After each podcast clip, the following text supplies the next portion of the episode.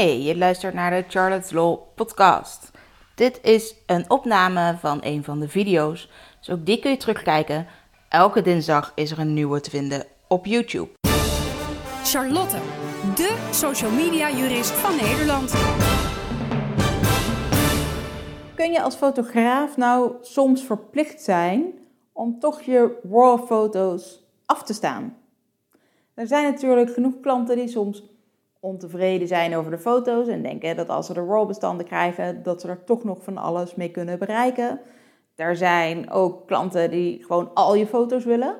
Ehm, dus niet alleen de selectie die jij gestuurd of gemaakt hebt, maar alles. Nou, het kan ook zijn dat je gewoon een grote opdrachtgever hebt, een zakelijke klant die zelf nog wel een afdeling heeft die beeldbewerking toepast. Dan zegt, nou, willen we eigenlijk niet de JPEG'jes hebben die we misschien nog wat kunnen bewerken, maar we willen gewoon oorspronkelijke bestanden, zodat we alles daarmee kunnen doen wat we willen, want we willen ze ook zo groot mogelijk kunnen afdrukken.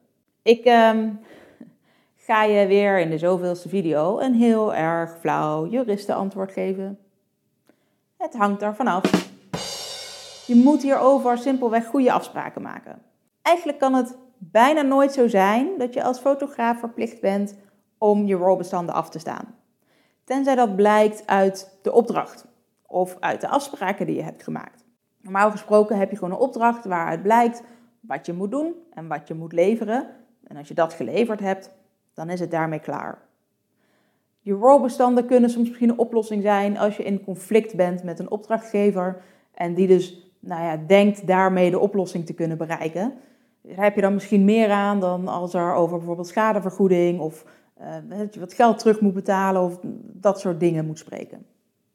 Zag laatst op Facebook trouwens wel een grappig voorbeeld van, van goh, wat als er nou gebeurt dat een opdrachtgever zegt nee, maar ik wil wel alle foto's hebben.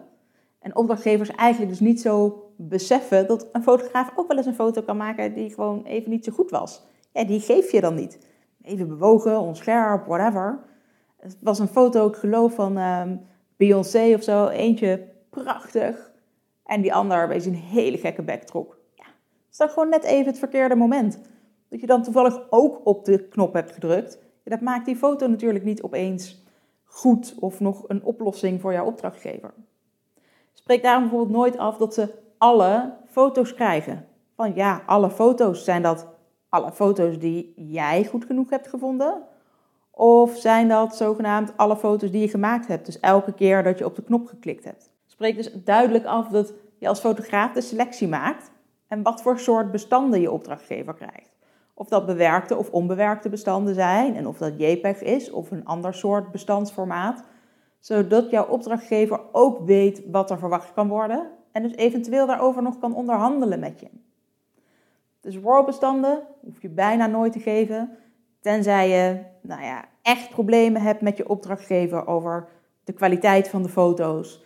En een RAW-bestand leveren dan misschien toch een betere optie is dan in elk geval iets van schadevergoeding moeten betalen. Maar die oplossing is eigenlijk meestal aan jezelf, tenzij het gaat om een situatie die je niet meer opnieuw kunt fotograferen, om wat voor reden dan ook. Dus je RAW-bestanden afstaan hoeft meestal niet, maar leg het nog wel even vast in je algemene voorwaarden of in de opdracht.